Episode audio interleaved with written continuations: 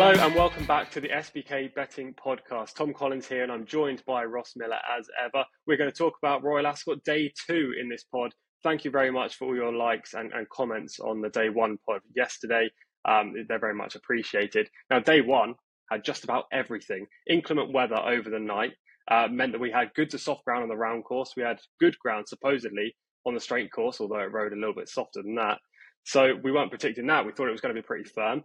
Leading US rider Irad Ortiz was taken off his two mounts for Wes Ward, so we didn't get to see him either. Johnny Velazquez went on. Irad, uh, unfortunately, had food poisoning. God knows where he'd been on Monday night. Um, and that's not even to mention the racing itself. The racing was fantastic. Triple time kicked things off with a surprise victory in the Queen Anne. River Tiber won the Coventry to the delight of Ross and myself. And the King's Stand went to Bradsell under Hollie Doyle under a good ride, albeit he interfered with Highfield Princess late in the day. Paddington was potentially the highlight, and we'll come to him later in the St James's Palace. Ross, what did you make of day one? Uh, I was pleased with River Tiber. I was very frustrated with, with triple time. I tipped him on the podcast for the lock and then my uh, my sort of angle around the, the, Queen Anne really was was just finding something against the, the, the top couple in the market because I didn't like them. He was on the list. I was concerned about the prospect of uh, lightning quick ground for him. The rain came, and uh, he looks like a really good horse, albeit I'd be slightly concerned about taking the form literally. I think they crawled quite early. I think throughout the day it's looked like it's very difficult to come from off the pace. I think he had the run of the race. Um, it's not a form line I'd be taking literally, but really good to see. I mean, Neil Callan was really emotional. Um, obviously, a big move to sort of forego the, the lucrative contract out in Hong Kong, come back to the UK. I think he said that was for sort of family reasons, bring his kids back to the UK. So, yeah, really pleased for him and uh, got the day off to a surprising and slightly frustrating start, but it got better from there on in. It did. Neil Callan, if you haven't seen uh, this graphic on Twitter, apologies, I cannot remember who posted it, but Neil Callan was top out of all riders this season based on ROI and performance against expected performance with his horses. So he's been absolutely phenomenal and he kicks Royal Ascot uh, off in the, in the best way possible. Let's talk about the King's Stand then. Twilight Gleaming and Coolangatta showed early speed across to the far side. Highfield Princess was up there early as well, the first two horses' names were done with three furlongs to go. They were out the back of the TV, leaving Highfield Princess up front, but Bradsell loomed alongside, showing his customary uh, brilliant high cruising speed in the race. Hollie went for Bradsell. He went a length clear. Looked like Highfield Princess was battling back, but there was a bit of interference late. Bradsell kept the race. What did you make of the King's Stand?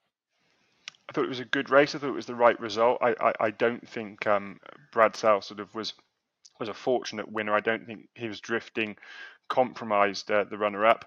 Um, as you know, I'm a big student of uh, pace bias and uh, and uh, track bias, um, and it does look uh, to, to my keen eye that uh, you're struggling to come from off the pace, and low numbers, that far side rail is, is where you want to go, which is I think backed up by the the going stick reports. Yeah, definitely. It looked fast, far side. I think there was 7.5 far side, 7.1 near side. The higher the number, the faster the ground. So you wanted to be towards the, the far side rail. Uh, I thought Anaf and Twilight Calls actually ran really well in that race, given no horses were coming from behind. They finished third and fourth, respectively, from miles off the pace. Now, the other race we should talk about, it's the St James's Palace. Paddington was the winner. He won decisively. I still don't love his head carriage, but he was by far the best in the race. And it's just proving uh, that he's an immense talent going forward over middle distances. Chaldean finished second, and then Ch- Charyn finished third, which kind of ruins the form a little bit. Maybe suggests it wasn't the deepest renewal. What did you make of it, Ross? Yeah, I think you're right about Charyn. I mean, we, we spoke on the on the preview podcast that we perhaps didn't think that the, the three year old mile division was the was the strongest, particularly amongst the amongst the colts. Um, I thought he was a good winner, and I think he's looking progressive. And it's a reminder, perhaps to me more than anyone, that on the flat, these horses they do progress. Um, I can perhaps be a bit guilty on the flat and uh, of not following my own MO on, on the jumps, which I'm always very keen to look for improvement and physical development and test suiting uh, different horses. Uh, on the flat, I think you can sometimes take form lines perhaps a bit more literal. Uh, Paddington is clearly on the upgrade. Um, I think he's going to be a really nice horse over 10 furlongs, but he does just have that slightly awkward head carriage. Um, but uh, yeah, I think he was a, a, a, resounding winner. Didn't have the run of the race. I think he was posted quite wide early. Uh, I think Frankie did get the run of the race, um, and uh, yeah, it was firmly put in his place. Yeah, I couldn't agree more. I don't think there were any excuses for Chaldean. He was just beaten by a better three-year-old on the day. Paddington will definitely improve for further, and also was the ninth winner in the St James's Palace for Aidan O'Brien, which also gave him the accolade of being the winning most Royal Ascot trainer. So fantastic start to the meeting for Aidan O'Brien. But did we expect anything less? Probably not. Um, okay, on to matters ahead. Let's talk about Wednesday's racing now and the feature, which is the Group 1 Prince of Wales' Stakes at 4.20pm. Only six runners go to post, but that's kind of expected. It's a customary small field for this race. It's a very competitive market, though, with Adayar, Luxembourg, My Prospero, and Bay Bridge all garnering some attention at the top. Less than two points separate all four of them in the market. Then you've got Mostahdaf at around 20 to 1, and US Challenger Classic Causeway completes the field. Ross, what do you think of the Prince of Wales Stakes? Uh, I have less of an opinion on it now with with this rain that's that's come, but I mean I don't know. I mean it's absolutely chucking down here. We've got a lightning uh, electric storm uh, I don't quite know what the forecast is for, for Ascot, and I think you have to take the forecast with a pinch of salt anyway, because it does seem very sort of sporadic. But what that rain yesterday will mean is that uh, they won't be able to get the watering cans out tonight, I don't think, for fear of getting more rain. So it might well end up being quicker tomorrow. But if they get the rain, I sort of took the view that I didn't like Bay Bridge, didn't like Adayar on quick ground. They obviously have now got a bit of cut in the ground, so that perhaps bring them back into it a bit more. But Bay Bridge, I was a bit burnt by him last year, and I'm a bit slow to forgive him. Adayar is never a horse I really liked. Um, Luxembourg just can't have his head carriage, um, and that's not going to change on, on, on good ground or, or, or softer ground. Um, so it's my Prospero for me, largely by dint of sort of process of elimination. But I do think he's got a nice profile. He's been doing well over a mile looks to me like he's been crying out for this extra two furlongs. Um, by Iffraaj, which doesn't scream stamina, but out of a Sea the Stars mare, which should bring plenty of stamina to the to the game. William Haggas has just hit a rich vein of form, um, and I think he's unexposed against three in the market that will take up a big chunk of the market. I suspect the top three, um, and I, I'm, I'm with him. Yeah, we're reading off the same hymn sheet here. Uh, it's a really enticing heat. Should just quickly mention Classic Causeway. He has no chance on form. Like he won't even get close. However, the fact that he's in the race could ruin the chance of Luxembourg. Luxembourg.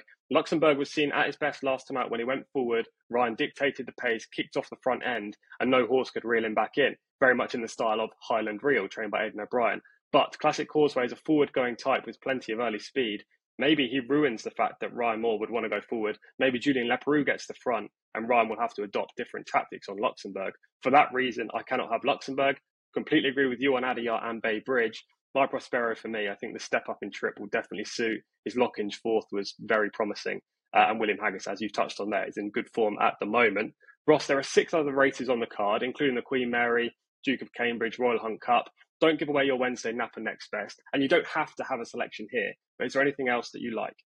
Uh, the price is slightly gone. It's not in a handicap. It's actually in the Queen Mary. Um, I do like Relief Rally uh, from from William Haggas. She was a, a fairly rare debut winner uh, for him doesn't get many debut two-year-old winners. Um, she's since backed that up in what I thought was a decent contest. Um, I actually put her up on my racing TV column, but she was a much bigger price. She's into around six to one now, which is is skinny enough for me in what I think is probably the most open uh, juvenile race of the, of, of the week.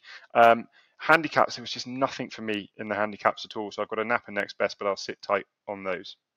Perfect. Yeah, it's a marathon, not a sprint. You don't need to bet in every race. Um, but I will also give a positive mention to one in the Queen Mary in this section, and that is going to be Born to Rock. I think she's actually second favourite now. She was favourite uh, this morning. We're filming this at 5 p.m. on, on Tuesday. Um, they walked up front in her novice event. She was on the front end, so she was definitely helped uh, by the early pace. But she quick and clear, despite the race turning into a sprint, and put four and a half lengths between herself and her closest pursuer. Rider Robert Tart didn't go for the whip that day either, so that suggests there's a lot more to come. And I'm hoping that Born to Rock can provide uh, a winning start for Jane Chapple-Hyam on what I think could be a very red letter day uh, for the trainer. Okay, Napa next, next best time, Mr. Millar. Where are we going? Uh, so for the Nap, I'm going to go with uh, my Prospero. I think he's got uh, really strong credentials. Um, I, I, don't like the top three in the market, as I said. Uh, William Haggas great trainer, one I really enjoy listening to, uh, watching how he campaigns his horses, and I think he'll cause I mean, an upset maybe, but to my eyes and, and to yours, and we're agreeing a lot lately, which uh, is actually working out quite well. I seem to remember in the in the winter when we were agreeing, it didn't work out very well at all, but it's it's going well so far. So yeah, I'm with you. My Prospero. My next best comes in the Windsor Castle Stakes. It's maximum impact uh, for Alice Haynes, uh, son of Havana Grey, who's doing great things. A, a, stallion that I sort of took a while to warm up to, but he's he's getting really tough, tenacious horses. Alice Haynes has showed herself to be a real dab hand at uh, training these sharp and precocious two-year-olds. Uh, he's had two runs. I like that in the juvenile races. Uh, uh, served River Tiber well today. That extra bit of experience, I think he certainly got down and got dirty to win the Coventry. Uh, Maximum Impact has shown he can do that himself. His first run was a, a, non-event. It was a flag start at Leicester, but he won very easily. Then he went to Ascot and won over course and distance. I think that's a nice angle in. Um, Amo Racing are, are, desperate to get a to get a Royal Ascot winner, but particularly a two-year-old winner because that's what they sort of nail their colours to. Yeah, my Prospero Ross's nap is four to one. Maximum impact is seven to one in the Windsor Castle. His next best. Ross's next best was River Tiber on day one, who won. So make sure you, you pay attention to his two main selections on Wednesday. My nap is going to be intelligent in the Royal Hunt Cup. In fact, it's my nap of the week. And unfortunately, his price has gone, it's more than half. He was 20 to 1 uh, two weeks ago. I put him up as my nap of the week in our proper big uh, Royal Ascot preview, which is on our YouTube and uh, Spotify. So check that out. Um, now he's around eight or nine to one, which isn't as good, but I still think he's the bet in the race. Um, last year he finished second in this. He was racing off one pound higher, so he's running off lower this time around. James Doyle takes the mount again for the first time in 12 months since this race last year, and last him out at Newbury. It just looked like Hollie Doyle wasn't really bothered about winning the race until the final furlong. Nevertheless, he still clocked the fastest three furlongs to finish the race. That's one for you clock watchers out there. Uh, so hopefully intelligent from a good draw can win the Royal Hunt Cup. And my next best is going to be the horse that we've already talked about in great detail, which is my Prospero in the Prince of Wales Stakes. Already touched on here. We don't need to go more into that. Thank you very much for joining us for this day two Royal Ascot preview. As always, if you enjoy the content, whack the like down below. We do appreciate it. And subscribe so you don't miss all of our great content, including the rest of these Royal Ascot previews for the rest of the week. A reminder of SBK's latest offer. You get £5 in free bets when you place a £10 horse racing multiple. Do not miss out on that, especially if you like your horse racing accas at meetings such as Royal Ascot, which I know plenty of you do. Ross and I will be back tomorrow for Royal Ascot Day 3 podcast. Until then, be lucky.